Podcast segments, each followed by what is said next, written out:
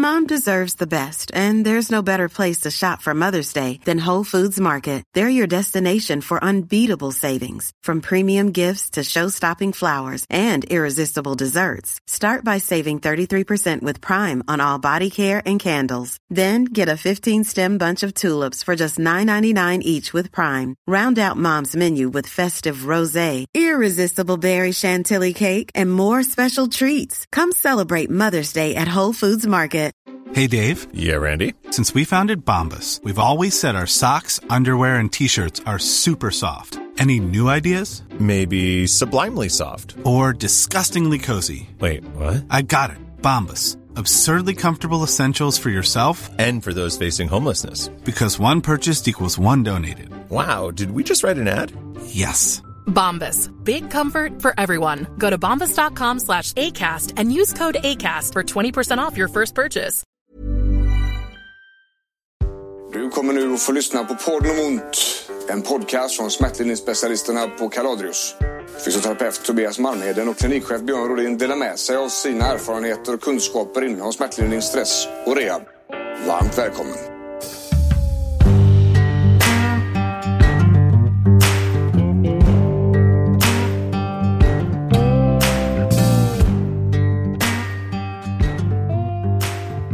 Ja, det gungar gött i det introt, eller hur? Ja, så jävla god gitarr. Välkommen tillbaks. Nu kör vi avsnitt nummer sex i ordningen. Förra gången snackade vi om överrörlighet. Mm. Jenny var här. Idag så har vi också en gäst.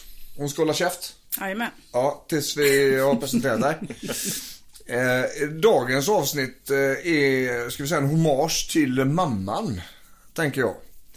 Eh, och vi ska, det är ju podden om ont va? Eh, och vi tänker så att eh, graviditet, förlossning, efter förlossning och kroppen efter förlossningen. Det är inte alltid det lirar. Och vi ska djupaddyka det, tänkte jag. ja. Vi ska presentera dagens gäst. Erfaren morsa. Jajamän. Fyra ungar. Stämmer bra. Ja. Du eh, har också eh, bråkat med lite cancer. Det har jag gjort. Absolut. Och det verkar ju gå åt rätt håll. Det beror på hur man ser saker och ting. Ja. Det är om glaset är halvfullt eller halvtomt. Men det kan vi ta sen. Absolut. Eh, du jobbade som undersköterska på förlossningen. Mm, gjorde jag nästan tio år. Ja. Och sedan så fick du där ett ryck. Ja, precis. Så fick jag mig ett ryck och läste till eh, sjuksköterska. Precis. Och så var det lite meck där. Du fick byta skola för de var inte riktigt på plats. Ja, jag fick byta skola. Jag fick ju då min cancerdiagnos under min studietid. Så att jag har ju världshistoriens längsta sjuksköterskeutbildning kan man säga. Ja. Men eh, sen 2015 då är jag sköterska. Och sen så fick du där ytterligare ett snäpp. Ja, precis. Jag kan ju inte nöja mig med mindre då. Nej. Så att jag eh, läste till barnmorska. Ja. Efter att jag då har jobbat i ambulansen som sjuksköterska. Så där är jävligt coolt faktiskt. Du, så du har hela spektrat. Jajamän, från vaggan till graven. Ja, kan man säga. Du var också, eh, när jag startade upp det företaget som heter West Coast 4 på den tiden, eh, som idag är Kaladius, så var du en av de första eh, långtidskunderna där. Precis. Och då meckade vi mycket med dina lymf... Eh... Ja, mina strålskador och allt som skit som cancern hade med sig. Ja, precis.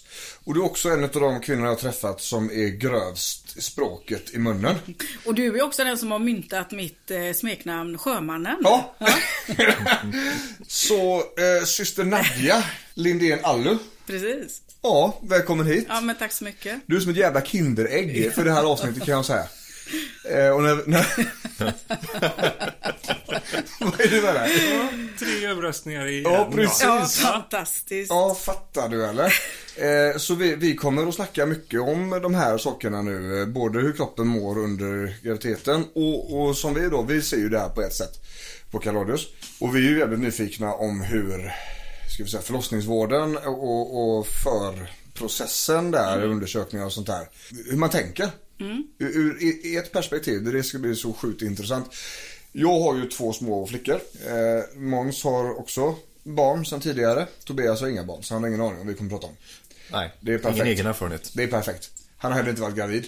Nej, det har jag inte varit. Nej. Nej. Faktiskt. Ehm, så att vi har ju varit med ändå om, om vissa utav undersökningarna och sådär. Och hur Ni har varit gravida nu. Mm, Ah. precis. Ni har varit gravida. Ja, vi har varit gravida. Ja, precis. eh, så vi, vi ska ta det här lite snyggt framåt. Och jag tänker, eh, jag tänker så här att vi ska börja med kvinnan som gravid. Vad tror du om det? Absolut, kör på. Ja. Rent fysiskt i kroppen Tobbe. Så när fostret växer Ja. så blir ju kroppen annorlunda. Det blir det. Ja. Det det. Vad ser vi, eh, vad ser vi för besvär där liksom? Behöver det bli något ens?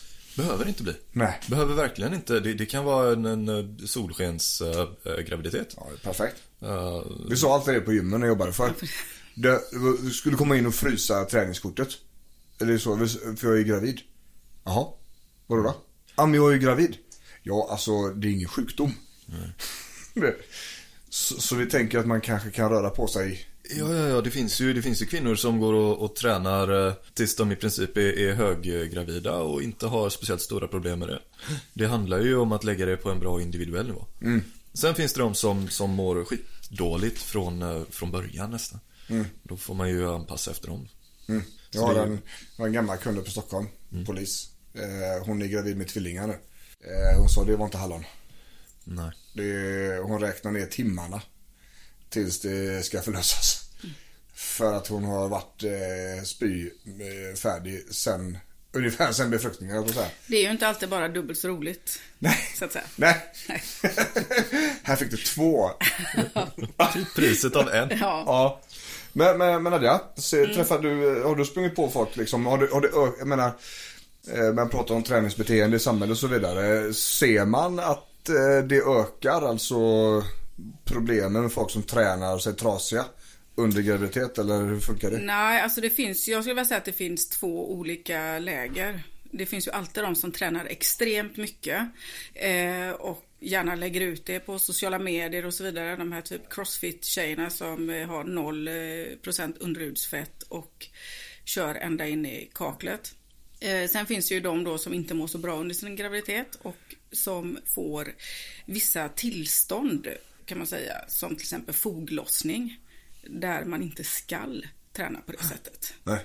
Det är direkt olämpligt att göra det. Och det är lite just det här med foglossningen är spännande. Det knyter an till överrörligheten vi pratade om innan. Ja, ja okej, okej. Mm. Ja. Den kan ju bli, den kan bli riktigt nasty. Ja. Ja, precis. Och där har vi en hel del klienter faktiskt som eh, fortfarande många, många år efter förlossningar och graviditeten lever i sviterna utav eh, fogar som inte gick ihop. Jajamän. Eh, man kan ju opereras för det också. En del Mm. får ju stelopereras i sina SC-leder på grund av kraftig foglossning. Det är väldigt ovanligt, men det finns. Men kan vi inte dra det snabbt bara? Vad är det som händer när det blir en, en foglossning? Ja, precis.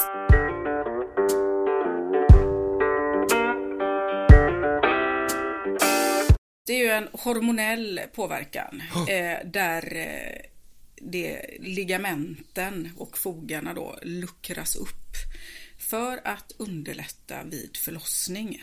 Och det är ju millimeter, inte ens det vi pratar om, Det som det. ger i liksom ut... Eh, Men, den i är, större utrymme. Det är väldigt, väldigt lite egentligen. men den är nödvändig för att eh, ska kunna passera på ett bra sätt eller? Alltså nödvändig och nödvändig, men kroppen har ju sett att det ska vara så. Ja. och då är den väl nödvändig. Eh, och då, eh, på en del människor så går det här ganska obemärkt förbi. För eh, andra är det värre. Eh, det kan talas om eh, sjukskrivning från tidiga veckor. Det kan vara rullstol, kryckor, det är bäckengödlar. Stora liksom, problem i att kunna röra sig och ens gå upp i sängen. Mm. Och sen har vi de som inte blir bekomna överhuvudtaget. Ja men precis. Händer inte en grej. Nej, Nej. jävligt orättvist. Ja. Så det. Det var det som That's livet var i stort Måns va? Nej, det är ju alltid rättvist. Ja, du har ju halkat runt på en räkmacka. Ja, ja. jag. För med silverskeden och allt. Jajamän. I röven. Ja. eh, men, men Vi pratar ju lite om det. Ja. Eh, Vi pratar lite om det på vägen hit också. Att eh, personer som, om vi ska ta, ta det lilla överrörlighetsspåret i alla fall. Där, är man överrörlig från början då finns det ju i alla fall en, en parallell att dra till att bli mer överrörlig på grund av hormonella förändringar vid en graviditet. Eh, Så man får vara, man får ha det i bakhuvudet att okej, om jag är väldigt överrörlig Kommer jag bli mer rörlig? Har jag problem med min överrörlighet nu så finns det ju en potentiell risk att de problemen kommer att bli värre. För den hormonella förändringen sker ju inte bara vid SI-leden utan det är ju globalt i större delen av kroppen. Även om det är SI-lederna som, eller? Ja. Ja, ja, alltså det är både fram och bakfogar som eh, stökar till det så att säga. Men jag skulle eh, vilja säga att de, eh, på mödravården är de väldigt duktiga på att identifiera detta. Ja. Och även fysioterapeuterna som är kopplade till mödravården. Och de, som, de som lyssnar då, som inte vet vad mödravården är för något.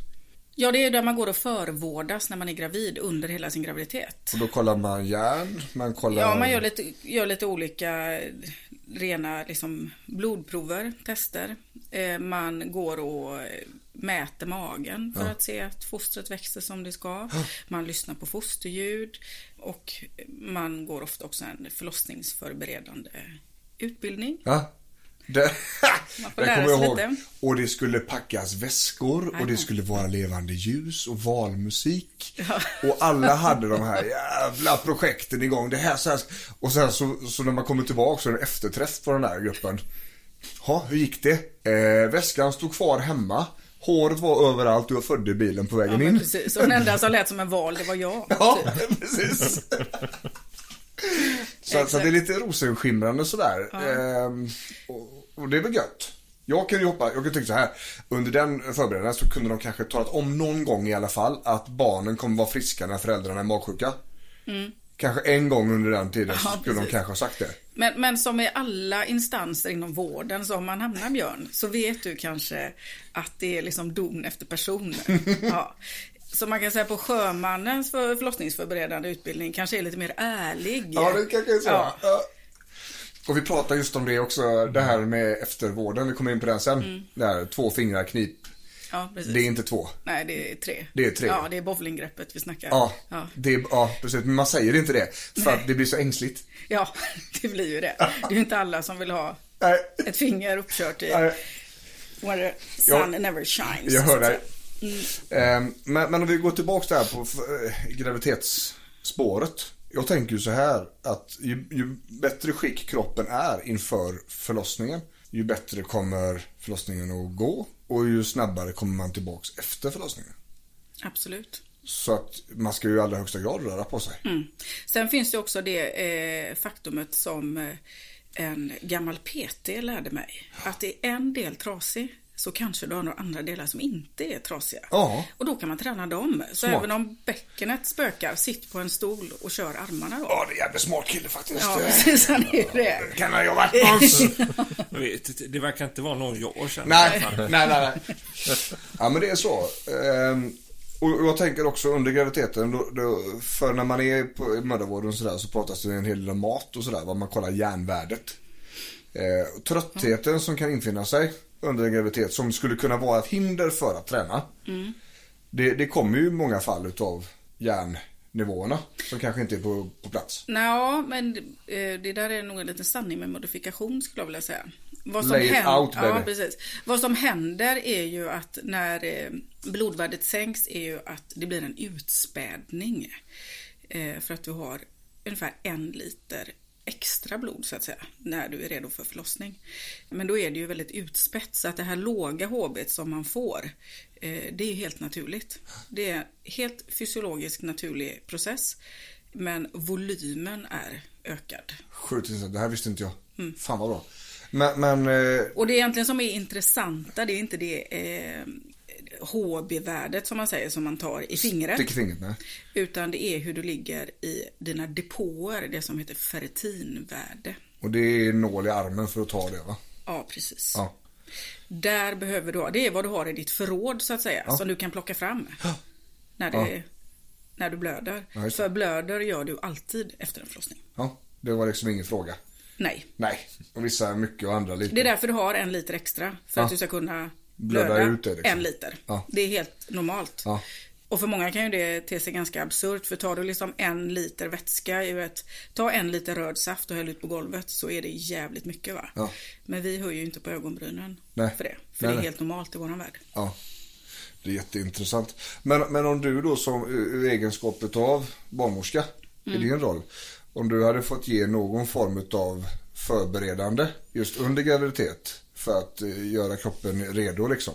Är det någonting du ser upp och ser? Du tänker med kost och Nej, så? eller? överhuvudtaget. Alltså människan. Är, är, man, är man väl förberedd då på en förlossning eller har man ätit semlor hela vägen fram? Eh, ja, det Ja. har man ganska ofta Det- faktiskt. det har man, ja. man, man ser ju det som ett eh, problem att eh, eh, kvinnor tenderar att bli mer och mer överviktiga.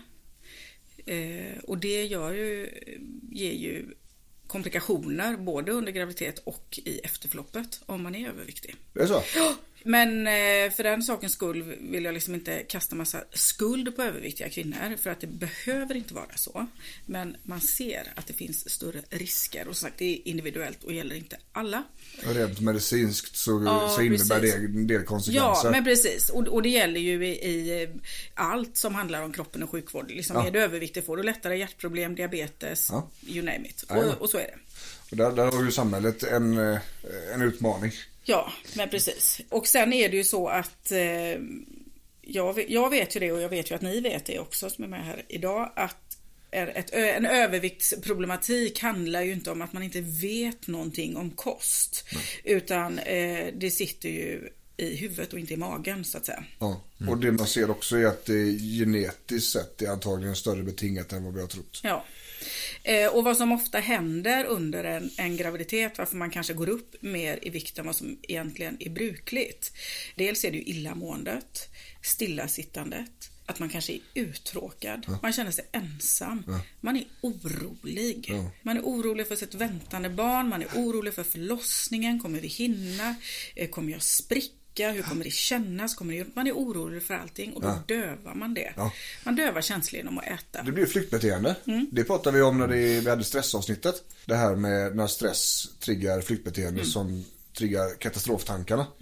Att man är inne i den smeten också. Det, det saknas ju inte saker att vara orolig för inför en förlossning. Nej, Även om man har fått flera barn. precis. Och det här med övervikten, det ska ju, man ska ju gå upp ett visst antal kilo 10 inför kilo. Ja. är rimligt. Så, så det handlar ju inte om, det handlar inte om den normala viktuppgången som, utan det handlar om det överdrivna. Eh, Så egentligen vad jag ville komma till där var att det, det som är det största, eh, ett av de största problemen, alltså innan man föder barn, är mer psykisk ohälsa än kroppslig ohälsa då, om man säger om man skiljer på det. Eh, om vi inte talar foglossning Ja, och illamående. Så är det att människan tenderar att vara kontrollfreak och just under graviditet och förlossning så går det inte att ha någon kontroll. Nej. Därför att kroppen gör ju det av sig själv. Ja, och det är ju det är en sak som huvudet gör för att skapa kontroll. Det är ju, alltså, om kontrollen inte är där så är man orolig och stressad över det. Då försöker väldigt många individer skapa sig en överdriven kontroll. Och det går ju inte. Nej, För de har ju, det går ju inte att styra det där liksom. nej, precis. Ja, det, det är så att man, det, egentligen då så är det, det är ett väldigt intressant spår tycker jag. Mm. Att det är lite mer åt, åt eh, det mentala hållet. som vi Mm, kanske skulle lyft Ja. ytterligare ett par snäpp. Det är intressant, det ska vi ta, det ska vi ta fasta på också. Ta till oss. Ja, Tänker jag. Och, och om vi då om vi tar direkt ett sånt spår där det finns en stress, det finns en oro, det finns ett flyktbeteende, det finns katastroftankar, tänk Mm. omtankar. Då behöver man ju ha en handbroms där. För då kommer du göra för mycket saker. Mm. Och då är det ju det medveten närvaro som vi pratade om. Mm. Det engelska ordet mindfulness men det är så jävla nedsmutsat av flum. så vi använder inte det. Men med, medveten närvaro är handbromsen. Mm. Så där kan man göra väldigt mycket. Och ett av de absolut lättaste sätten att fixa det på, eller inte fixa det, men att börja ta hand om det. Det är att göra en sak i taget.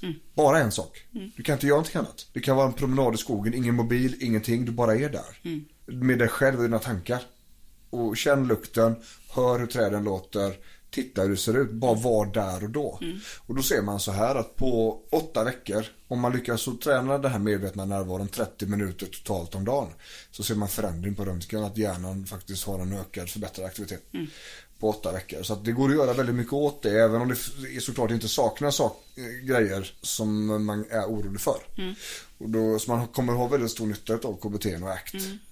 Man har faktiskt en ny eh, eh, utbildning kan man säga då, en föräldrautbildning som man kör och utbildar alla nu då mödrahälsovårdsavdelningar eller kliniker då inom närhälsan i någonting som heter Föda utan rädsla. Oh, Och det är ju fruktansvärt bra skulle jag vilja säga.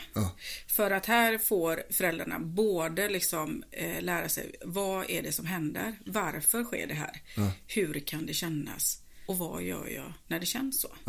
För du att du inte ska behöva bli rädd.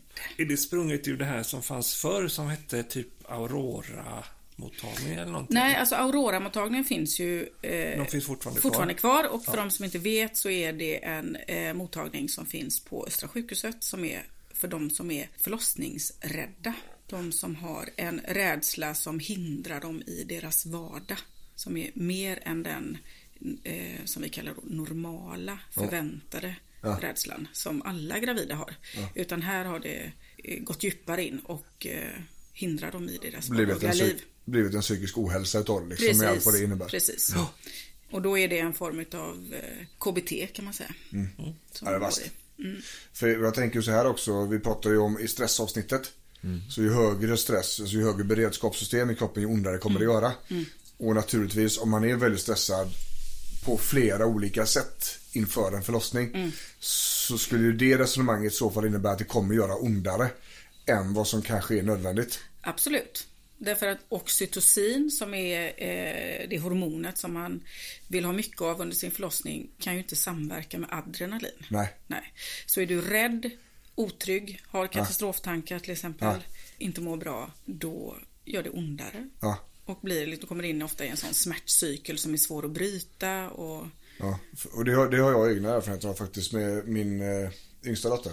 Så var den förlossningen, den var inte, den var inte friktionsfri. Nej. Hon låg med navelsträngen ett varv runt halsen så varje gång som det kom en verk så snörptes det åt och så gick hennes hjärta ner så det blev bråttom. Eh, Och så fick de inte fast elektroderna på huvudet. Det var en veterinär som försökte få sätta fast den. så det fick komma in en sån annan. Men, men då hade ju min exfrus adrenalin tagit av. Så att det blir utdraget som han ju tackla av innan krystvärkarna satte igång. Och det gick inte att jämföra de två i smärtbild Nej. emellanåt liksom. Så jag, jag är helt med på vad du säger. Väldigt spännande. Jätteintressant. Jag sitter där och bara tar in. Ja. Sjukt eh, häftigt. Ja, det är så jävla kroppen bra. är ju jädrigt häftig. Om man låter den få göra det den är bäst på och inte Ja. stör den. Ja, För den kan ju. ja det, det är så. Skruvar vi av huvudet och ställer det i bokhyllan så kan kroppen föda barn. Ja, Det är huvudet som ställer till det. ja. Det är så jävla coolt. Det är, ja, det är, en, det är en mäktig upplevelse. När man ser hur de här drar igång. Man känner att det är en helt annan typ av kraft som man inte har sett innan. Liksom. Men, men då, om, vi, om vi ska packa ihop då före graviditeten. Du vet väl att du kan köpa Kaladrius online-tjänster på kaladrius.se? Där kan du bland annat få hjälp och rådgivning om dina besvär via videolänk. www.kaladrius.se Vi ska röra på oss så mycket kroppen tillåter. Vi ska inte överdriva någonting. Nej. Vi behöver inte fysträna in på förlossningen. Men ju bättre skick kroppen befinner sig i, inom normala ramar, ju bättre kommer förlossningen att gå och ju snabbare kommer man tillbaks efter förlossningen. Absolut. Är, det, är det gött sammanfattat så? Det är gött sammanfattat. Men om vi då kommer till förlossningen. Nu har det börjat att hända. Den, här, den här podden handlar ju om smärtlindring, smärta och så vidare. Så om vi, om vi snackar om någon där det inte riktigt var så guldrosenskimrande. Som eh, när det gick bra liksom. Det var lite bristningar, man sydde ett par stygn och så var det bra. Vad, vad ser vi för förlossningsskador så att säga? I bäckenet och ryggen? Du Och... tänker när det, allting är helt normalt. Ja, alltså Om, om vi har en graviditet som är normal. Man, om, om man börjar direkt liksom, man har barnet är fött och eh, man eh, har kanske då sytt några stygn som du säger och man har kanske ammat, man är redo för att gå till BB. Där skulle jag vilja säga att den första känslan hos mamman brukar inträffa när hon ska ställas upp bredvid sängen. Ja. Dels så står hon som en hösäck och det är för att hon har mycket mage kvar men den är ju liksom tom på bebis för bebisen ligger ju i sängen bredvid. Det är att jag försöker få dem att sträcka på sig och rulla tillbaka sina axlar. Eh, och kunna andas. För det har de inte kunnat göra på x antal månader. Nej, för att det har ju legat någonting i vägen där och tryckt. Ja, det kan man säga. Nu ligger ju kanske, barnet ligger väl inte över lungorna men det är så pass mycket tryck Det är trångt om plats. Ja. Sen beror det på hur man är byggd också Ja, fysiskt. Så att säga. Ja. Sen brukar de alltid säga att det känns som att hela skrovet ramlar ut. Ja. Ja, som att det är öppen passage. Ja. Nu är ju inte det riktigt så. Men eh, det känns ju som att garageportarna hänger och slänger. och att det kan ramla ut barn där i tid och otid. Och det är helt normalt. Ja, Ja, vilken bild man fick. härligt. Det är helt normalt Ja, det, det här är inte den podden vi kör inför, eh, inför förlossningarna. Nej. Skulle haft en sån här disclaimer i början. Bra. 100% ärlighet utlovat. Ja, men det är, det är som vi ska. Det är därför vi har dig här. Ja, precis. Jag vet att du är eh, det känns så. Ja. Och det är helt normalt. Ja. En annan sak som kan vara väldigt besvärande som man kanske inte märker det då direkt men då har man kanske kommit upp på BB och eh, magen ska liksom komma igång. För de här tarmarna som har legat och eh, knutt med en bebis får helt plötsligt mycket mer plats. Och eh, de har liksom stått relativt still under förlossningen och nu ska kroppen börja jobba som vanligt igen. Eh, och vad som händer då är ju att det är gas som ska transporteras runt. Mm. Så att man kan få ont i magen. Och sen är det ju när man har fött ett barn så är ju musklerna uttända. Och det är ju inte bara fram, det är ju även bak till. Ja. Även om man inte liksom har gått sönder från Ystad till Haparanda så. Så kan det vara svårt att hålla sig. Ja. Ja, så om man går runt och väser Ja. i ett rum. Ja, precis. Nej, eh, men eh, eh, många upplever det att de går runt liksom och småfiser och inte kan hejda det. Nej. Och det är också helt Ja, det är helt normalt. Det är som det ska vara liksom. Det är så som det är. Eh, sen är inte det så eh, trevligt eller kul på något sätt. Men det kan väl ändå vara bra att veta att det är helt normalt. Ja. Inga konstigheter. Jag, jag tänker vi ska dra ett spår där, där när det känns som att den här bebisen legat och tryckt och det har varit en annan, en annan relation i, inne i buken. Så fungerar ju inte bålen som den ska. Nej. Bålsäkringen som vi pratar om, bålstabiliteten. Dels för att musklerna har varit så uttända. Det har inte kunnat finnas något Det blir ju den här diastasen. Den är inte intressant, det är dit jag vill komma nämligen. Ja, den här separationen utav fem, eller raka bukmuskeln. Ja. Ehm, Det här bindvävs som har världens vackraste namn där, Linnea Alba, tänker jag. Mm. Hur, hur kollar man den? Den kollar man ju faktiskt inte alls då, nu Nej. för tiden. Det är så? Ja. Förr när man låg på BB, liksom, nu snackar vi typ 70-talet, kanske 80-talet också. Då hade man en sjukgymnast som det hette på den tiden. Som var kopplad till avdelningen. Och som kom varje dag och hade gymnastik med de nyförlösta mammorna. Så jävla bra. Varför har vi inte det så nu? Det kan man ju undra. Det är ju en eh, kostnadsfråga såklart. Nu är det ju vårdtiderna är ju så korta. Man kan ju gå hem sex timmar efter sin förlossning. Eh, och då eh, får man i bästa fall orden glöm inte att göra dina knipövningar. Det är vad det är begränsat till eller? Ja, precis. Men det är ju väldigt mycket mer än då den här själva knipövningen som är... Ja. Alltså det är ju mer saker som är gynnsamma för att hålla hela bäckenmuskulaturen på plats och återfå knipet så att Och- säga. och det behövs in- ju maggen till. Ja, och vi kommer in på det där Mm. ganska djupt sen. Men för, för att när jag tänker det här diastastest eller så här. Så där. För när vi pratar mammaträning. Eh, det här man, man, eh, man läser på nätet mammagrupper. Mm. Som ska träna tillsammans. Då är ju diastaskontrollen är ju väldigt central. Någonting som de får lära sig. Men det Mm. är alltså någonting som sjukvården har lagt ner.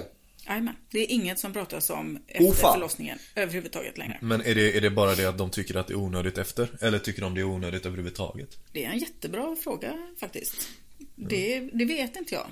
Och nu vet jag inte, det kan man säkert googla fram om man vill ha något exakt eh, på det. Men eh, någon gång har man i alla fall bestämt sig för att det är för kostsamt att ha den här husmorsgymnastiken. Ja men den, den är jag med på. Men just, just att kolla diastasen. Ja, Eh, Separationen utav bukmuskeln. fast jag vet inte om man någonsin har gjort det. Är det så?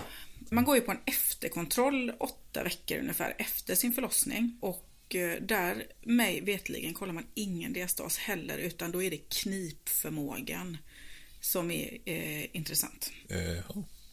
Fan vad bra. Det är ett... Så Ja, där finns en eh, stor lucka. Men, men vi pratar Fylla. den här efterkontrollen då va? Ja. Det som inte är, är det här smidiga två fingrar utan det är Du är bara bowlinggreppet. ute efter bowlinggreppet Björn. Det är bowlinggreppet. Fy fan. Men, men vad, är det man, vad är det man kollar då? Vad är det man känner efter då som barnmorska liksom? Det är ju knipet. Att man kan knipa både med sin ändtarmsmuskulatur Ja. och med sin slidmuskulatur. Ja. Så att säga. Och bägge de två förväntas, slidorna förstår jag att den, men ändtarmen förväntas också vara Det- påverkad efter förlossningen. Ja, det är den ofta. även om den inte har omfattats av någon bristning, Ja, är så. har ju området ändå tänts ut. Ja. För de här eh, två öppningarna bor ju grannar så att säga. Ja. Ja, så trycks det på i den ena så trycker du i den andra också. Ja. Jag har en eh, bekant som eh, nyligen opererade sig Mm. där efter åtta år. Eh, där, där musklerna hade faktiskt eh, förstörts. Men där man inte hade upptäckt det. Under efterkontrollen. Mm. Ja. Alltså hur är den i- i förhållande, ska, sätts det till massa symptom och sånt som individen har eller, eller kan man upptäcka allting med den kontrollen? Nej, det, nej, ofta är det ju såklart att symptom är det ju man går på och eh, eh, det är ju svårt om man har eh, sådana problem att man behöver operera sig efter förloppet så att säga. Eh, då sitter de ju ofta längre in kanske Okej. än vad sitter ju inte precis vid Nej, mynningen utav nej. de här öppningarna. Men vad jag kan säga vad man har blivit väldigt mycket bättre på att göra på förlossningen det är att identifiera de här problemen.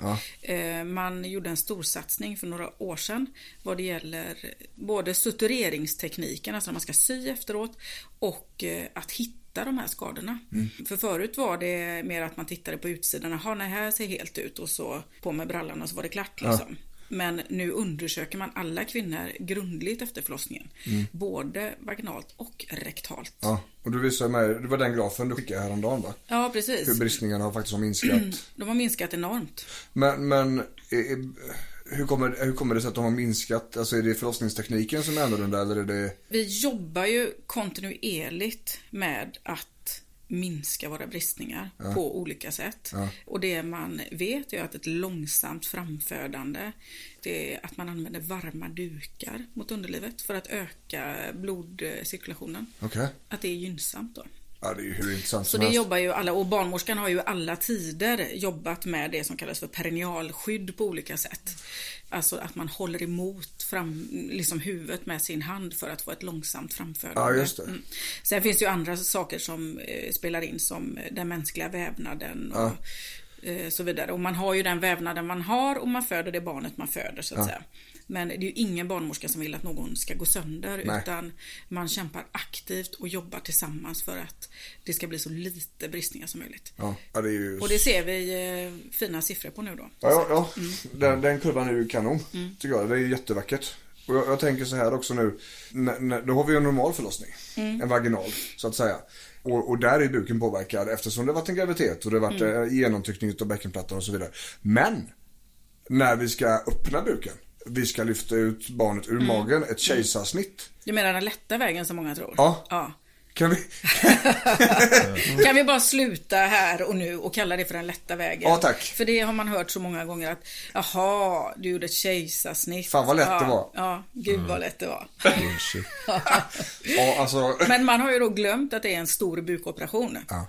Och, och med allt vad det innebär. Ja, precis. Skurit upp magen. Ja. Alltså, och för, för oss som sitter här nu så, så är det ju liksom okej men när man skär i någonting så funkar inte den muskeln. Och det har vi pratat lite grann om innan, en led som är kass. Ja du kan röra på det, det är ingen fara. Knarrar du i stolen när, när en led inte fungerar okej så slutar musklerna funka. Och det är ju samma sak för att man har opererat. Att det behöver ju återrehabiliteras så att Ja. säga. Och om de bukmusklerna inte funkar okej då kommer det inte finnas någon bålstabilitet. När det dessutom har varit en graviditet i nio månader i den här buken som har påverkat det här negativt. Så finns det ingenting enkelt. Nej. Ordet enkelt ska inte förekomma i den Nej. meningen liksom.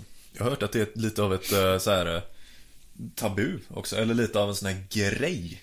Att jag har minsann fött vaginalt. Jag, Ja, jag gjorde det minsann Ja. på den Ja. rätta Ja, vägen. det, det är ju någon sån här slags eh, norm då som är att om, om du föder vaginalt och helst utan bedövning så eh, var är du du världens duktigaste. Så är du lite bättre ja. Du fick första priset och sen så går det liksom bara ner. Ja. Eh, och det här kejsarsnittet då, då var du ju sämst. Ja. Ja, då ska du skämmas faktiskt. Eh, för det är ju inte barnet som är belöningen och som är målet och det viktigaste med alltihopa utan det är hur det kom ut. Och hur jag presterade. Ja, precis. Det är ju alltid Den- viktigt. Jag Måste ska nog börja bäst. tänka så med mina axeloperationer. Jag ska göra dem utan att sövas, utan bedövning. Tycker jag också. Att du bara följer vågen av naturlig smärta. Gör det Måns. Ja, och så C-vitamin. Allt, se- nat- allt naturligt. ja. Foliehatten, glöm inte foliehatten. Foliehatten och C-vitamin, ja. Det kommer att lösa problemet. men, men då, har vi, då har vi den också. Men jag tänker så här, då helt plötsligt efter kejsarsnitt, då är det ju inte bara att låta kroppen dra ihop sig Nej. efteråt. En graviditet, där, där ska ju ganska mycket ske ganska Mm. själv, så att säga. Genom att man har naturlig rörelse och rör på sig som vanligt. Och sådär. Och det, det gör det, om, om du föder då vaginalt, då kan du ju oftast resa dig upp direkt efter. Ja. Du kan gå. A lot can happen in the next three years. Like a chatbot may be your new best friend. But what won't change? Needing health insurance. United Healthcare Tri Term Medical Plans are available for these changing times. Underwritten by Golden Rule Insurance Company, they offer budget friendly, flexible coverage for people who are in between jobs or missed open enrollment. The plans last nearly three years in some states, with access to a nationwide network of doctors and hospitals. So, for whatever tomorrow brings, United Healthcare Tri Term Medical Plans may be for you. Learn more at uh1.com. When you're ready to pop the question, the last thing you want to do is second guess the ring. At Bluenile.com, you can design a one of a kind ring with the ease and convenience of shopping online. Choose your diamond and setting. When you find the one, you'll get it delivered right to your door. Go to Bluenile.com and use promo code LISTEN to get $50 off your purchase of $500 or more. That's code LISTEN at Bluenile.com for $50 off your purchase. Bluenile.com code LISTEN. Ever catch yourself eating the same flavorless dinner three days in a row? Dreaming of something better? Well, HelloFresh is your guilt-free dream come true, baby. It's me, Kiki Palmer. Let's wake up those taste buds with hot, juicy pecan-crusted chicken or garlic butter shrimp scampi. Mm. Hello Fresh. Stop dreaming of all the delicious possibilities and dig in at HelloFresh.com. Let's get this dinner party started.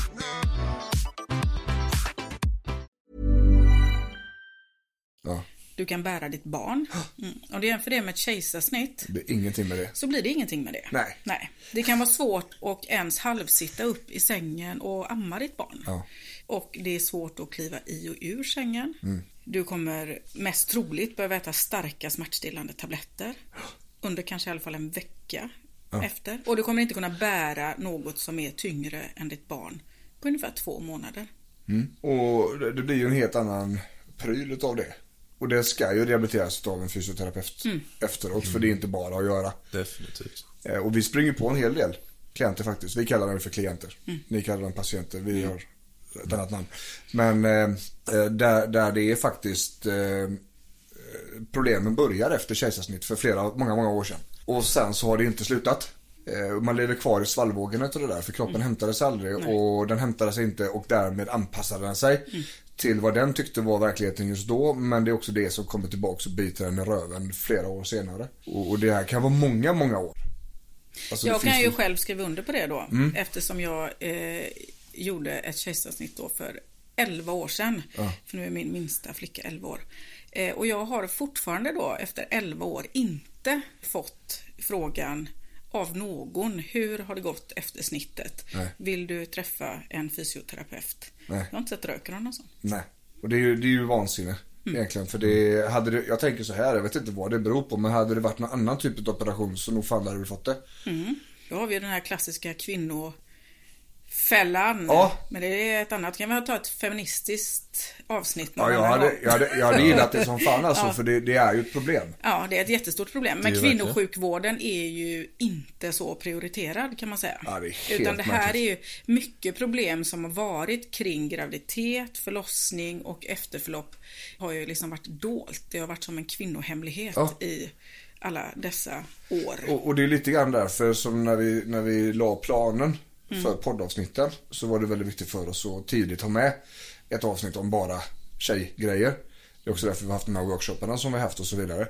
För att det är så nedsatt och det är så bortglömt och har varit bortprioriterat under så många år. Att det behöver lyfta, lyftas fram på ett helt annat sätt. För det är, jag menar, equal but not the same. Nej, precis. Kropparna funkar inte likadant. Och det det, alltså, man behöver varken vara feminist eller antifeminist för att se det. Vetenskapligt sett så är det olika, alltså måste vi behandla dem på olika sätt. Vi är ju väldigt eh, liksom, influerade av sociala medier där allt är så himla eh, glättigt och eh, fint och alla är kåta, glada och tacksamma Ah. med sin eh, fina lilla eh, rosiga bebis i famnen. Liksom. Ja. Men så ser det ju inte ut. Nej. Utan gemene man står ändå där och eh, kissar på sig när de nyser. Ja. Och, så vidare och så vidare och så vidare och har Ja. varken lust att ligga eller se någon bebis eller amma eller någonting. Nej, liksom. nej. Och känner Och- inte igen sig själva. Nej, och, och precis, och, och där kommer det så har vi med oss den psykiska ohälsan som kanske är då vanligare inför förlossningen. Mm. Och sedan så när förlossningen är gjord med allt det här traumat, vad det innebär i kroppen. Mm. Så är det ju väldigt vanligt att det inte är så rosenskimrande. Nej. Och det är också därför vi har valt att ha den inriktningen på avsnittet. Mm. För vi är ju raka människor liksom. Det är ärlighet rätt upp och ner. Och vi kan inte bara prata om det som är bra. Men när vi ska prata om kroppen och förlossningen då måste vi ta upp de här grejerna. Mm. Och jag, jag tänker så här, vi ska glida in, vi har kollat på efterkontrollen. Vi har förlöst nu då, läkning och sånt.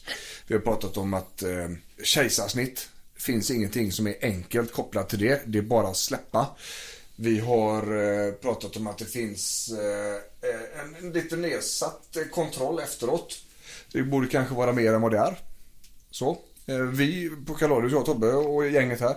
Vi är ju väldigt eh, fasta i vår övertygelse om att alla mammor borde fått någon form av fysioterapi kopplat till sin förlossning. Ja. Om än bara ett, ett rådgivningssamtal. Ja, men Mm. någonting. Eller alltså, bara, bara inte få höra det här, eh, det, det, ska, det, det ska vara så. Nej. Utan faktiskt få, ja men lite råd i alla fall. Lite råd eller en remiss.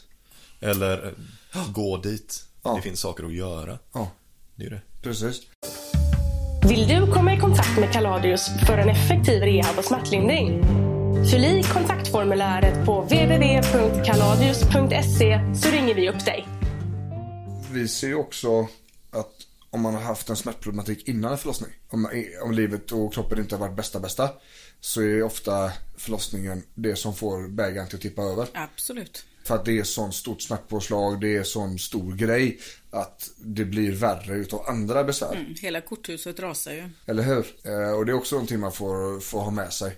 Men jag tänker att vi ska gå ifrån det här förlossningen. Nu har vi tagit graviditeten, lite enkelt. Vi har tagit förlossningen och då går vi in på det som vi kallar för postpartum.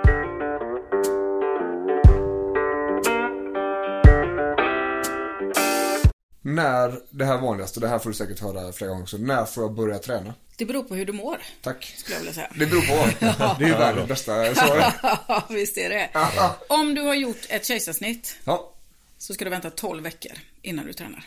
Ja, och då... Brukar det generella rådet vara jag kan säga 8 till 12 veckor. Det beror också på vad du gör. Du kan ju inte tänka dig att du ska då köra till exempel ett crossfit-pass eller så. Men börja lite lugnt och fint. Men Vad kan, vad kan lugn och fin nivå vara? Ja, Vi har ju vår uppfattning om vad det ja, är. precis. Eh, som jag tänker så är den träningen du kan börja med direkt, egentligen oavsett, det är bålstabilitet. Och det vet jag ju att ni är experter på. Ja. Och sen som jag sa innan så är det ju oftast en begränsad del av kroppen som smärtar och då kan man träna övriga delen av kroppen. Men, men är, det, är det bara kopplat till smärta eller är, det, är riktlinjerna, eh, är de linjerna baserade på bara att det är en förlossning gjord? Nej, alltså, om, du, alltså om, om du tänker att hela din bäckenbotten har varit helt uttänd ja. och Ja. en mindre hörnsoffa har passerat. Men om man inte har ont? Så är ju fortfarande musklerna uttända. Jajamän. Och Tack. då är Tack. det liksom orimligt att stå och göra liksom eh, utfall med kettlebells i sina händer till exempel. Ja. Skulle jag säga. Hur är det med promenader och så? Promenader ska man definitivt göra. Så fort det går eller? Absolut, du kan göra det direkt. Ja, så där har vi en bra aktivitet. Från dag ett. Där har vi, Promenad. jättebra. Så där har vi första, dag, från dag ett så kan vi promenera om det känns bra. Ja, Ja, känns det inte bra så sluta. precis. Det är ganska enkelt, det är som vi säger, det brukar inte, det funkar så, känns det bra så är det bra. Det kan Mm. inte kännas bra och vara dåligt. Nej, Utan känns det gött så är det bra. Liksom. ingenting ska ju vara smärtsamt som man gör. Nej, och då gör man det. Ett par, några veckor eller två kanske. Mm. Ja, Allt är individuellt som sagt. ja såklart. Mm. såklart. Men om vi pratar den ökade aktiviteten sen. När, vi, när kan jag börja få puls igen? Och svettas lite grann i pannan som eh, nyförlöst mamma. Liksom. Men kanske efter ett par veckor kanske du känner dig redo för det. Ja. Kroppen klarar det kanske fortare än vad den mentala mamman klarade. Ja, så att säga. man, Ehm. Jag tänker just på det med kroppen känner sig redo. Man måste ju ha respekt för ansträngningen som det innebär Mm. att förlösa. Det är ju inte, alltså kroppen är trött oavsett hur mycket du vill träna eller inte. Och det är ju den här klyschan springa maratonlopp, men det stämmer. Det är ju så. Ja, och sen ett 100 meterslopp på Ja, slutet. Man är ju helt uttömd på alla sina reserver liksom. Ja. Man är slut, man behöver återhämta sig. Och mitt i den här liksom återhämtningsfasen så ska kroppen också producera mat. Oftast till ett nyfött barn. Ja, hur mycket mer kalorier räknar man att det går på det? Det vet inte jag faktiskt. Hur mycket tycker du att man borde äta extra för att klara av produktionen? Tycker din? Tycker. Din det beror på hur ens övriga kroppskonstitution är. Okej. Men jag skulle nog vilja säga att det räcker med en eller ett par mellanmål. Framförallt så ska du dricka mycket. Fan. Man ska dricka enorma mängder med Ja. vatten för att kunna producera den här mjölken. Okej. Eh, Så håller man regelbundna liksom, måltider som är rimliga, alltså inte hoppar över någonting. Nej. Utan att man äter riktigt bra lagad mat och dricker mängder med vatten så Ja. är man safe. Ja, gött. Och då, då har vi ju då, vi kan börja promenera ganska direkt. Mm. Knipövningarna, De ska du också börja med direkt. ja, de, de börjar vi nästan uppe på sjukhuset nästan. Ja, absolut. Ja, hur, hur, vi har ju ett sätt som vi cuear Mm. knipövningen på. Mm. Hur gör du? Hur låter det när du ska lära en mamma som är där portarna är öppna så att säga? Ja, precis. Ja, hur Ja. lär du henne? Vad säger Eh, du då? Ja, när, liksom när garagedörrarna hänger och slänger så är det lite svårt att hitta det. Och i, i början kan det ju ta tid innan man hittar det så att säga. Men jag brukar säga att det är som att man kniper liksom om en, som man har en liten, liten boll till exempel i sitt underliv och kniper och drar upp den mot magen. Som att den ska åka en våning upp i hissen. Ja. ja. Något sånt. Det säger vi. Tobbe? Ja men den, eh, den, den kan vi köra. Ja. Vi brukar ju köra dragkedja. Mm. Tänk dig att du behöver göra nummer två på toa men det finns ingen toalett. Sen spänner du där bak. Mm. Så. Och så drar du den spänningen fram och så klipper du av strålen för eh, det behöver du också göra. Det finns fortfarande ingen toalett. Och så drar du den upp så att du hittar en spänning precis under naveln Mm. samtidigt. Så då har du tre punkter av kontakt som är spända samtidigt. Mm. Och så får man lirka lite där för inte alla hittar det även om man inte har haft en förlossning. då. Men det är standard. Och det är väl lite grann det som jag tänkte att vi skulle glida in på. Det- är inte one size fits all med instruktioner på hur kroppen Nej. funkar. Och, och det kan finnas all anledning att titta vidare och inte bara gå på det man hörde på BB. Utan att man kanske ska söka lite annan hjälp och då är det ju Mm. fysioterapeuter eller någon då som har kompetens inom Mm. eh, mamma, mage. Det är ju lite mer i alla fall än vanlig. Ja men precis. Sådär. Men den, den jäveln ska ju på direkt. Mm. Och det, det kan liksom inte bli tidigt nog. Hur lång tid tar det innan det förväntas att fungera igen? Vad menar du med fungera? Tänker du på sexliv? Nej, nej så, den, den är jag med på. Den kommer, den kommer ta ett tag. Men, men eh, vi säger eh, eh, toalettfunktionen. Ja, men och då, då beror det på, då blir det kontra bristning och Mm. eh, hur, eh, vad ska man säga, hur eh, skadad man känner sig efter sin förlossning Ja. eller hur. Och där har ju också då kropp och själ ihop. Ja. Vad orkar man, hur känner man Ja. och så vidare. Men 6-8 veckor då är det ju tillbaka på det här liksom återkontrollen. Då brukar de flesta mammor känna sig helt normala i sitt underliv. Ja. Då kan man inte heller se knappt att det har varit någon bristning. Det är så. Utan eh, underlivet läker så otroligt fort. Ja. Så att man ser ut som vanligt när man är på sin efterkontroll. Är, det, o- är det också där eh, sex och samlevnad kan komma in i bilden igen? Ja, precis. Det brukar ofta vara, då brukar man känna sig redo för det. Ja. Inte alla, Nej. Men gemene man. Ser man, om man går in på den, om vi, om vi tar det mentala spåret just när det gäller sexbiten. Ja. Eh, Är det vanligt att liksom, man inte alls känner för sex väldigt lång tid för att förlossningen har varit ett sånt stort underlivstrauma? Ja, det är inte, har inte bara med underlivstraumat om man kallar det för det, utan man har ju helt annan fokus i livet. Man har ju fokus på det här lilla barnet som tar väldigt mycket eh, av energi, kärlek, Ja. annat, gå till barnet. Så där är det ju egentligen inte så mycket fokus på just penetrerande samlag, utan eh, det är närhet man ska jobba på. Ja, det är också väldigt vettigt tycker jag. Mm. Det, hör, det sänka ribban, både vad det gäller liksom kraven på att man ska, vad man ska liksom, Ja. hur man ska känna och hur man ska vara ihop med sin partner. Jobba på närhet eh, och med träning, inte tänka sig crossfit-pass utan backa bandet Ja. och köra promenad i olika intensitet liksom, initialt. Det skulle man kunna säga. Jag, jag funderar på om vi ska, om vi ska snacka två ord just där. Vi, vi nämner ju crossfit väldigt mycket. Ja, det är jag som gjorde det Ja, det är jag, ja men jag, jag använder också det sådär va. Och i grund och botten så har vi ingenting emot crossfit. Det är bra varierad träning och, och det är ett bra community runt detta och det, det är fin gemenskap och så vidare. Men det är också den idrotten som skapar flest skador i samhället idag. I mångt och mycket. Och det blir en väldigt stark hets om att göra väldigt snabbt och väldigt mycket. Och, och därför använder vi ofta det uttrycket. Mm. Så, eh, Folk kan ju relatera till crossfit i alla fall. Mm. De vet vad det är. Ja, eh, och just att när vi pratar crossfit då pratar vi extrem Man träningsmängd. tänker högintensiv träning. Högintensiv Ja, träning i, i nästan lite grupp. Explosivt, plyometriskt. Ja. De här snabba vändningar, lite det. Så. Ja. Så inte, inte just crossfit, men, men explosiv träning. Som eh, sker på tid och eh, under utmattning. Ja. Det är ju, det är ju, det, det är ju där, det är den styrketräningen som, som har högst skade. Ja, precis. Eh, Så, så är det. Och det är ju ofta för att det går för fort. eh, I förhållande till vad leden och musklerna klarar av. Eh, Och det är komplexa rörelser som eh, kräver en ganska stor rörlighet och så vidare. Och så, vidare. så därför använder vi crossfit som uttryck när det gäller, vi ska inte hoppa på ett crossfitpass för vi vet att det är Mm. fruktansvärt tungt. Det hade lika gärna kunnat heta inget thaiboxningspass inom given tid så att säga. Så att vi inte... Gymnastik, Ja, alltså. precis. För att i grund och botten så tycker vi också att crossfit är kanon. Ju mer folk som tränar ju bättre är det. Eh, Men det måste finnas en avvägning då. Men just under det här avseendet som vi pratar Ja. om så är ju högintensiv gymnastik då, Ja. som Tobbe sa, Eh, sub- Suboptimalt. inte det bästa Nej. för den nyförlösta kvinnan. Och, och just på tal om det, om vi går tillbaks till riktlinjerna för återgången som vi har skrivit här. Då har vi promenader, vi har knipövningar. När kan jag börja träna magen igen? Bas, det beror på. Aha, Ja, absolut. precis. Men om vi bara... Har du gjort ett kejsarsnitt så får du hålla dig i 8 till 12 veckor. Ja. Ja, Och sedan så återgår. Men där ska det kopplas på en fysioterapeut och det var liksom bra med det. absolut. Ja, men om vi har en vaginal förlossning och allting har gått som det kan gå, okej. Ja, så skulle jag vilja säga att egentligen skulle du kunna börja direkt men Ja. du kanske inte är redo för det för du har så mycket annat att göra. Ja. Men efter ett par, tre veckor kanske, Bra. så har eh, amning stabiliserat sig om man nu ammar och man är någorlunda liksom tillbaka känslomässigt i sin kropp.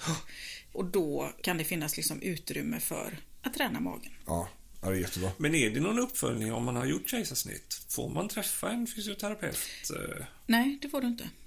Gött. Perfekt. Ja, perfekt. Men det är väl eh, lite grann som vården idag, men det kan vi också göra en annan, eh, ett jag annat tror vi- poddavsnitt vi ska om. faktiskt eh, göra det. Det handlar om, e- allt är ju eget ansvar. Upplever jag något problem så får jag söka hjälp för det problemet. Ja. Vården kommer inte att Gör det för dig. göra något förebyggande. Nej. Nej. Och vi ska faktiskt ha det. Vi ska ha ett avsnitt. Mm. Eh, för, eh, om vård, eh, vårdpersonal. Mm. Tänker jag först och främst. Eh, men även belysa de här problemen inifrån. Mm. Då kan jag jättegärna komma Ja, tillbaka. det ska jag lova Eftersom jag både har varit patient och, Och, och, är ja.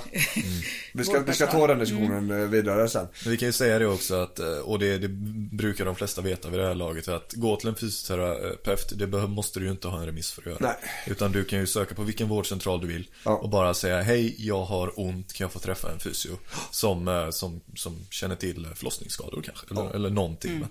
Som, har, har, ni, har ni den kompetensen här? Då säger Ja. de, ja, gå till den här personen och så är det fixat. Om man går hos närhälsan då så finns det alltid fysioterapeuter Mm. i samma hus. För då har du ju mödravårdscentral, du har vårdcentral, du har barnavårdscentral och du har fysioterapeuter under samma tak. Ja. Mm, bra. Men det finns ju många privata vårdgivare också idag Ja. eh, vad det gäller mödravård och de eh, vet jag inte om de har det. Men jag vet att närhälsan har det. Mm. Ja, det är ju svinbra. Vill du komma i kontakt med vår klinik i Stockholm eller Göteborg? Då tycker jag att du ska gå in på kaladrius.se och fylla i ett kontaktformulär där. Jag tänker på eh, den mentala delen. Mm. Det här eh, förlossningsdepression och sånt där. Det är samma sak man kallar för baby blues. Ja, alltså baby blues är ju en, eh, skulle jag vilja säga, en lättare variant utav liksom nedstämdhet Ja. efter barnafödande. Ja. En förlossningsdepression kan ju kräva inneliggande vård. Ja, det är så. Ja. Hur vanligt är det? Inte så jättevanligt, jag kan ingen procentsats Nej, på det. det- Inte så jättevanligt, men Nej. det inträffar. Ja. Och just baby bluesen är ju vanligare. Man brukar ju ofta säga att på tredje, fjärde dagen när mjölken rinner till i brösten, då är de flesta mammor nedstämda, gråter, tycker att det känns hopplöst, känner att de aldrig kommer ro ihop. Nej. Det här med familjeliv och barn och vill ge upp allting. Ja. Och det är också helt naturligt. Mm, helt naturligt. Ja. Och då, alltså, då vet ju vi som personal att gud vad bra, snart kommer hon att få mjölk i sina bröst. Ja, det är så. Det vet vi. Ja. Ja, det är så jävla coolt att höra baksidan här alltså. Så vi blir inte så oroliga när någon sitter och gråter inne på sitt BB-rum. Utan då tänker vi bara yes, Nu är det bra. nu är det bara mat på gång till det här barnet liksom. Ja. Åh. Och jag tänker på också den här tröttheten. Ja. Kop- ja, Vi pratar om återgång till träning och så vidare. Men för de som inte har haft barn eller har barn. Eh, tröttheten som man har som eh, förälder, institutionen förälder. precis. efter förlossningen så att säga. Den innebär ju eh, en ganska stor påfrestning på sömnen. Ja. Och där gäller det ju att sova när barnet sover. Mm. Har man en bebis som äter då, om man ammar, som äter kanske varannan timme eller varje timme eller var tredje timme, det kan Mm. skilja sig. Då gäller det ju att sova när man kan. Mm. Annars så blir man ju totalt koko i skallen. Om man eh, alltså testar att ställa klockan varje timme hela natten och Och vad upp en kvart och sen går och lägger dig. Då kommer du inte vara så trevlig Nej. på morgonen. Men, men just när det gäller amning och sånt där. Hur går dialogerna där? Hur, hur eh, för och emot? Det finns ju alltid sån här, jag vill inte amma mitt barn eller jag ska absolut amma mitt barn. Eller hur länge ska man amma? Vad säger ja, man där? precis. Det där går ju i liksom, allt går ju i någon slags mode i Ja. allting. Vad är det som gäller nu? Just nu skulle jag vilja säga att eh, amning är ju alltid någonting som främjas. Kvinnor vill ju generellt sett amma. Men man är mer tolerant nu, skulle jag tro eller tycka, på de som av olika skäl kanske inte vill eller kan amma. Mm. Vi har ju väldigt många mammor som äter olika typer av eh, mediciner, antidepressiva mediciner och andra liksom eh, ångestdämpande vid behovsmedicinering och så vidare. Där det kanske inte är lämpligt att man ammar. Mm. Och det ges ett större utrymme till dem idag skulle jag Mm. vilja säga. Och inte så mycket pekpinnar. Vi Ja. jobbar med det i alla fall. Eller vi jobbar mycket med att amning är ju på mammans egen liksom, önskan och indikation. Även om Mm. vi vet att det är det bästa för barnet. Så är det så viktigt att se till att Mm. mamman är bekväm. Varför är det bästa för barnen? För de som inte vet, som lyssnar. Ja, alltså det, det här går ju eh, till och från, men man har ju allergispåret då, att barn som ammas får ju mycket, i mycket mindre omfattning allergier. Det finns ju alltid med när man är ute, maten. Den har alltid helt perfekt eh, temperatur. Den eh, skyddar mot eh, sjukdomar. Mm. Det innehåller ju fantastiska antikroppar. Mm. Som då till exempel, som du nämnde förut, är mamman magsjuk så blir ju inte bebisen det om man ammar. Nej. För då blir den skyddad. Det är ju helt oslagbart. Ja, ja. Och det, det, de sakerna erbjuder ju inte bröstmjölksersättning. Men bröstmjölksersättning är ju en fantastiskt god, gott hjälpmedel om man av olika skäl inte kan amma. Mm. Så ingen skuld eh, till dem utan eh, det är jättebra. Och jag tänker också när det gäller amning och maten sådär. Det är ju också ett sätt för pappan att ta plats. Mm, Eh, och använda det också. Mm. För jag har skrivit det här när det gäller tröttheten. Mm. Att bägge två är vakna på natten. Där så att bägge föräldrarna är helt förstörda. Det är helt värdelöst skulle jag vilja säga. Ja, eller hur? Eh, Man kan hjälpas åt ändå. Ja, det är det jag menar. Om, om man kan dela på ansvaret, bördan tidigt. Mm. Jag tänker att det finns ju pumpar och sånt som kan driva ut mjölken Mm. och att man kan lagra den kanske i en flaska i kylskåpet. Absolut. Men när vi pratar om efterförlossning, vi pratar om mental hälsa, vi pratar Mm. om återgång, allmänna välmåendet, tänker jag tröttheten är en väldigt central Mm. del. Sömn är ju så otroligt viktig för all läkande Ja. i kroppen. Och en sammansatt sömn, inte uppstyckad över 30 tillfällen. Nej, precis. och, och där kan ju den andra föräldern göra väldigt mycket Mm. också Mm. genom att situationstecken ta natten. Mm. Om det går. Och, men det, det är väl lite grann med, med flaska och nappar Mm. och sånt här om Mm. barnet tar den och så Mm. vidare tänker jag. Men när det gäller tröttheten där att det går faktiskt att, att hitta vägar fram. Absolut. Om vi då går in på tröttheten, vi har pratat om den, vi har pratat om knipet, återgången. Så här. Många har ju också en uppfattning om kroppen efter förlossningen att den ser inte ut som den gjorde tidigare. Nej, och det är ju inte så konstigt. Nej, det kan den ju inte göra. Nej. För Men- den har ju burit på ett barn. Så den ser inte ut som vanligt och den känns inte som vanligt. Och, och många kan ju få problem med sin kroppsidentitet där. Mm, absolut. Kopplat också till den mentala ohälsan. Mm. Vad, vad tänker du där? Är det, nå- är det en diskussion som ni har uppe på sjukhuset eller är det någonting som ligger senare i pipeline? Hur tänker du med diskussion? Ja, Alltså, alltså, vi- är det någonting ni förbereder mamman på att... Eh, Nej, det skulle jag inte vilja påstå att vi gör det minsta. nej. Sen pratar ju vi som personal, vi är ju liksom 99,9% kvinnor som arbetar inom förlossningsvården i Göteborg i alla fall. Ja. Eh, och vi pratar ju sinsemellan om eh, olika eh, kvinnoproblem Ja. och, och så vidare. Ja. Som det här med kroppsliga förändringar och vad man kan förvänta sig och inte. Och, men det är ingenting som på något sätt på liksom eh, rutinmässigt tas upp Nej, med eh, mammorna. För, för jag tänker att det här ska driva in oss då på, på den sista delen.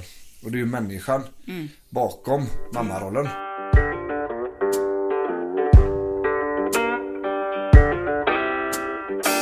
Vissa hittar sin identitet i att vara moder. Mm. Andra gör det inte alls. Utan saknar sin gamla Mm. identitet. Mm. Och, och där har vi då just, du är fyra barns mor. Mm. Identiteten där, alltså samhällets krav, dina egna krav, andras krav på att man ska se ut på ett speciellt sätt och bete Alltså sig. jag är ju nog tyvärr samma person som jag har varit hela tiden. Ja, men det är det som är så jävla gött. Jag trodde personligen att jag skulle liksom eh, bli någon slags mamma när jag fick barn. Ja. Jag såg någon rosenskimrande bullbakande men det var ju inte så. Nej. Nej. Det var ju samma gamla Tourettes-trut som vanligt. Var liksom Sjömannen bakar inga bullar så att säga. det var ju liksom ingen skillnad för jag var ju fortfarande jag. Ja. Eh, men givetvis har jag gått igenom en kroppslig förändring Ja. som har blivit större för varje barn skulle jag vilja säga. Ja. Men det är ju, eh, nu har jag en ganska liksom avslappnad del till till det vad det gäller liksom kroppen. Att eh, det syns på min kropp att jag har fött barn och något annat vore ju konstigt. Mm. Så känner jag. Mm. Och jag är liksom stolt över magen som har burit alla barnen. Ja. Och brösten som har närt dem. Det är något fantastiskt med det. Ja. Så jag kan liksom inte jämföra mig med någon 25-årig bikinimodell med liksom struttuttar som står rätt ut och eh, sexpacksmagen. Nej. Det, och det är heller inget jag strävar efter. Nej. Nej. Och det är ju det är en beundrans, beundransvärd inställning. Det har varit gött. Jag tror att fler människor hade mått väldigt mycket bättre om de hade tänkt så. Men ja, och sen tänker jag så, att bli mamma är ju det absolut bästa jag har gjort i hela mitt liv. Mm. Det är ju helt grymt liksom. Eh, och vem vet, hon den här 25-åringen med struttuttarna, hon kanske längtar mest av allt i hela världen. Efter att bli mamma och kanske inte kan bli det. Nej. Liksom. Så är det ju. Och vi vet ju aldrig någonting om bakgrunden. Nej. Därför går det inte att döma Nej. folk innan man har pratat med dem. på säga. Men, men någonting som vi har skrivit här också. Så en grej utav de- de vi träffar. Mm. Som är, som är mammor och som har eh, gått igenom de här sakerna. Som har besvär. Det är ju ofta därför man träffar Kaladius. Mm. Och inte sällan är det en, en psykologisk faktor. Mm. Det kan till och med vara så att det är en psykosomatisk faktor. Vi har en hög stress. Vi har eh, ett high performer beteende. Mm. Någonting som vi ser är väldigt viktigt hos de här människorna det är att man, man tar inte sin egen plats. Man, man gör allting för alla andra först Mm. innan man tar hand om sig själv. Det är väl ett ganska vanligt mammasyndrom skulle jag vilja säga. Ja, eller hur? Spontant. Mm. Ja. Ja. För det man ger ju sitt barn eh, näring innan man ger sig själv näring. Ja. Man, Och det man ska- lyfter det- upp barnet i båten och ligger kvar själv i vattnet. Alltså, Lite så ja. mm. Men, men vi brukar ju säga så här när du flyger flygplan då. Vem är det som ska ha syrgasen först? Ja, som sjuksköterska kommer jag ju sätta på alla andra syrgasen först innan jag sätter på mig själv. Ja, eller om du det är ju svimmar så på- jag jobbar överallt hela livet. Ja, eller att svimma på vägen. Ja, precis. Ja. Då kan man inte hjälpa en jävel. Nej, Nej. det är lite grann så. Men ändå är det konsekvent den vägen man går. Mm. Och det här är det jag skulle säga det. Jag skulle säga att det är ett kvinnligt syndrom. Mm. För alla de jag träffar när jag är ute föreläser och så vidare. Det är ju samma grej. Det är ju igenkänningsfaktor 100 Mm, såklart. på det här. Eh, Och, och vi hävdar ju att det är ett väldigt bra ställe att börja på om man ska förbättra sin egen situation. Och, och sin egen mentala hälsa. Det är att börja ta hand om sitt eget, sitt eget välmående Mm. först Och sen först när du mår bra, att där man kan hjälpa nästa person så att säga. Mm. Eh, när vi hade en brainstorm för det här avsnittet så snackade jag med Fia som jobbar hos oss också. Som har barn själv. Och hon sa så här, en punkt som hon tyckte skulle vara med det var att låta pappan ta plats. Mm. Att eh, även om man är kvinna och man står för matleveransen så att säga. Och, och man har ju naturligtvis det närmsta bandet till barnet just då eftersom man har burit på det här i nio månader och genomgått det här förlossningen tillsammans. Men någonstans där också faktiskt involvera. Mm, absolut, det tror jag är ett stort problem. Att många kvinnor kan sitt barn bäst. Ja. Så glömmer man att man faktiskt har barnet ihop med en annan individ. Eh, för barnet har ju oftast, inte alltid, men ofta har det två föräldrar. Ja, eh, Och då är det väldigt bra om man släpper in den andra. ja, jag tänker också det. Ja. Och, och, och låta. Mm. För eh, det kommer jag ju själv ihåg liksom. Ja men hon slutar inte gråta. Ja, jag tar henne. Mm. Pang sa det så sov hon. Mm. Ja okej, det är väl en bra quick fix. Ja, blir det tyst. Men det, det lät ju aldrig mig hitta rätt Nej. rytm i vaggandet. Nej, precis. I det långa loppet så har man ju skälpt sig själv. Liksom. Jag, jag tänker också det. Och, och menar barnet är ju, eh, nu kommer det vara väldigt många år som det har väldigt stor omvårdnadsbehov Mm. så att säga. Mm. Och ju tidigare, om det finns en annan förälder, Mm. ju tidigare det, det kommer in eh, en- ytterligare en part, ju bättre kommer det Mm. bli. Ju lättare kommer situationen att bli. Mm. Tänker jag. jag. Jag tror att eh, det är också en av grundbultarna för att Mm. må bättre. Om vi nu Mm. pratar, om vi ska dra ihop det här avsnittet kring att hjälpa mammor att må lite bättre. Mm. Då släppa den totala kontrollen över barnet och Ja, faktiskt låta den andra Försöka. föräldern Ja. få göra det på sitt sätt Ja. också. Ja, gud ja. Se det som naturligt. Börja, börja Mm. se det som naturligt rent samhällsmässigt och inte, Ja. inte heller bara klappa på huvudet och höja upp män som, som drar sitt strå till stacken Nej. till skyarna bara för att de råkar eh, jobba på att vara pappor. Ja. Utan se att det är normalt, göra det till normen och sen jobbar därifrån. För det har jag också varit med om under åren. När jag har gjort någon sån där pappagrej liksom. Man postat det på Facebook och jävla massa kommentarer. Om, åh bra pappa du är just dit liksom. Men så kommer det någonting från mamman och så är det bara, äh. Nej. Ja, det förväntades av dig. Ja, precis. Precis som att mina insatser skulle vara så otroligt mycket bättre bara för att jag är man. Och, och för att jag är pappa. Jag köper inte det läget. Nu ska jag flika in en sak, för jag har nämligen gjort en eh, forskning om samkönade par kul. och deras upplevelse Ja. av eh, förlossningsvården. Och där, eh, lite kort bara då, så upplevde eh, partners, eller alltså partnerserna här då, eh, att bara för att de var kvinnor så skulle de klara allting helt naturligt. Nej. Båda två. Fast att de, ja precis, fast att den mamman som inte hade burit barnet skulle, togs ändå för att hon skulle naturligt ha alla instinkter i kroppen bara för att hon var kvinna. Ja, det är ju jätteintressant. Och så är det ju inte. Man kan Nej. ju inte byta blöja automatiskt bara för att man är kvinna. Nej. Och är det så att man lever liksom eh, i en relation med en man och på BB så får man, skulle jag väl nog säga garanterat, visat hur man sätter på en blöja första gången. Men eh, av de här kvinnliga paren som jag intervjuade så var det många som inte fick den hjälpen Ja. som man säger heterosexuella par får. Ja, just det. För att man tar det för givet att de ska kunna det för att de är kvinnor. För, för det, var här, det här gjorde väl du som din examensuppsats Ja, precis.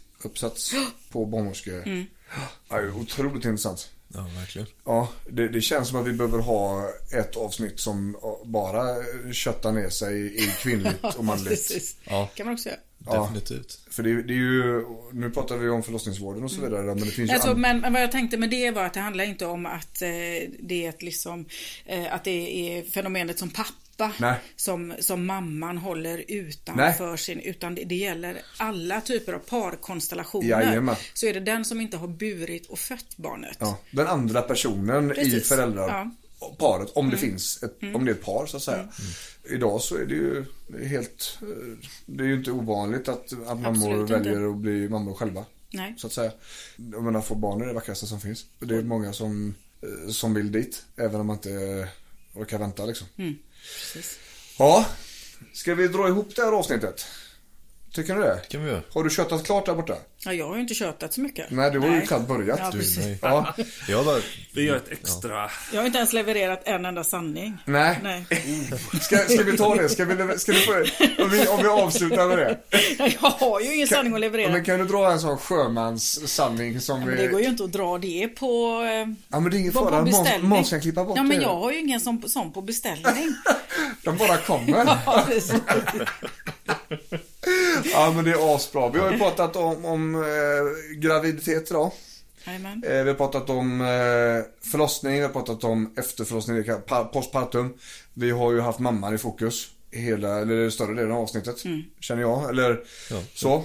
Vi har pratat om eh, lite grejer som vi inte visste om. Eh, Mycket grejer, jätteintressant. Mammamage konceptträningen idag fokuserar ju väldigt mycket på diastasmätning och så vidare. Det har förlossningsvården möjligtvis aldrig haft, eh, eller i alla fall inte nu. Glömt av det. Något glömt bort det. Så. Vi har kollat när vi kan gå tillbaks efter eh, förlossning. Vi har eh, avfärdat det här med att kejsarsnitt skulle vara enkelt på något vis. Det är det på inget sätt. Vi har också pratat en hel del om den mentala hälsan hos människan under graviditet, förlossning och efter förlossning. Och vi har kommit tillbaka till det väldigt mycket. Och eh, vi på Kaladius kommer att fiska upp det där och prata lite mer om de, just de sakerna just för den inriktningen. För vi har inte riktigt varit där innan. Och jag tycker det är jävligt intressant. Det är nytt spår. Det är nytt. Det, det är um, någonting att lära sig mer om. Och vi har pratat om eh, en människan bakom och vara mamma. Vad tror ni om det? Ska, Klockrent. ska vi dra ihop avsnittet så eller? Ja. Ifrån förorten Göteborg, Björn, Nadia. Tobias. Måns. säger vi hej. Hej.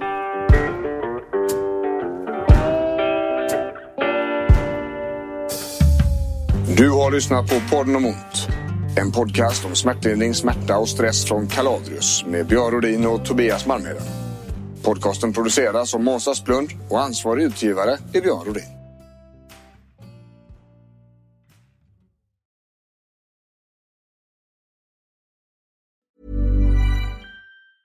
Hi, I'm Daniel, founder of Pretty Litter. Did you know cats tend to hide symptoms of sickness and pain? I learned this the hard way after losing my cat, Gingy. So I created Pretty Litter, a health monitoring litter that helps detect early signs of illness by changing colors, saving you money and potentially your cat's life. Pretty Litter is veterinarian developed, and it's the easiest way to keep tabs on your fur baby's health right at home. Go to prettylitter.com and use code ACAST for 20% off your first order and a free cat toy. Terms and conditions apply. See site for details. Planning for your next trip?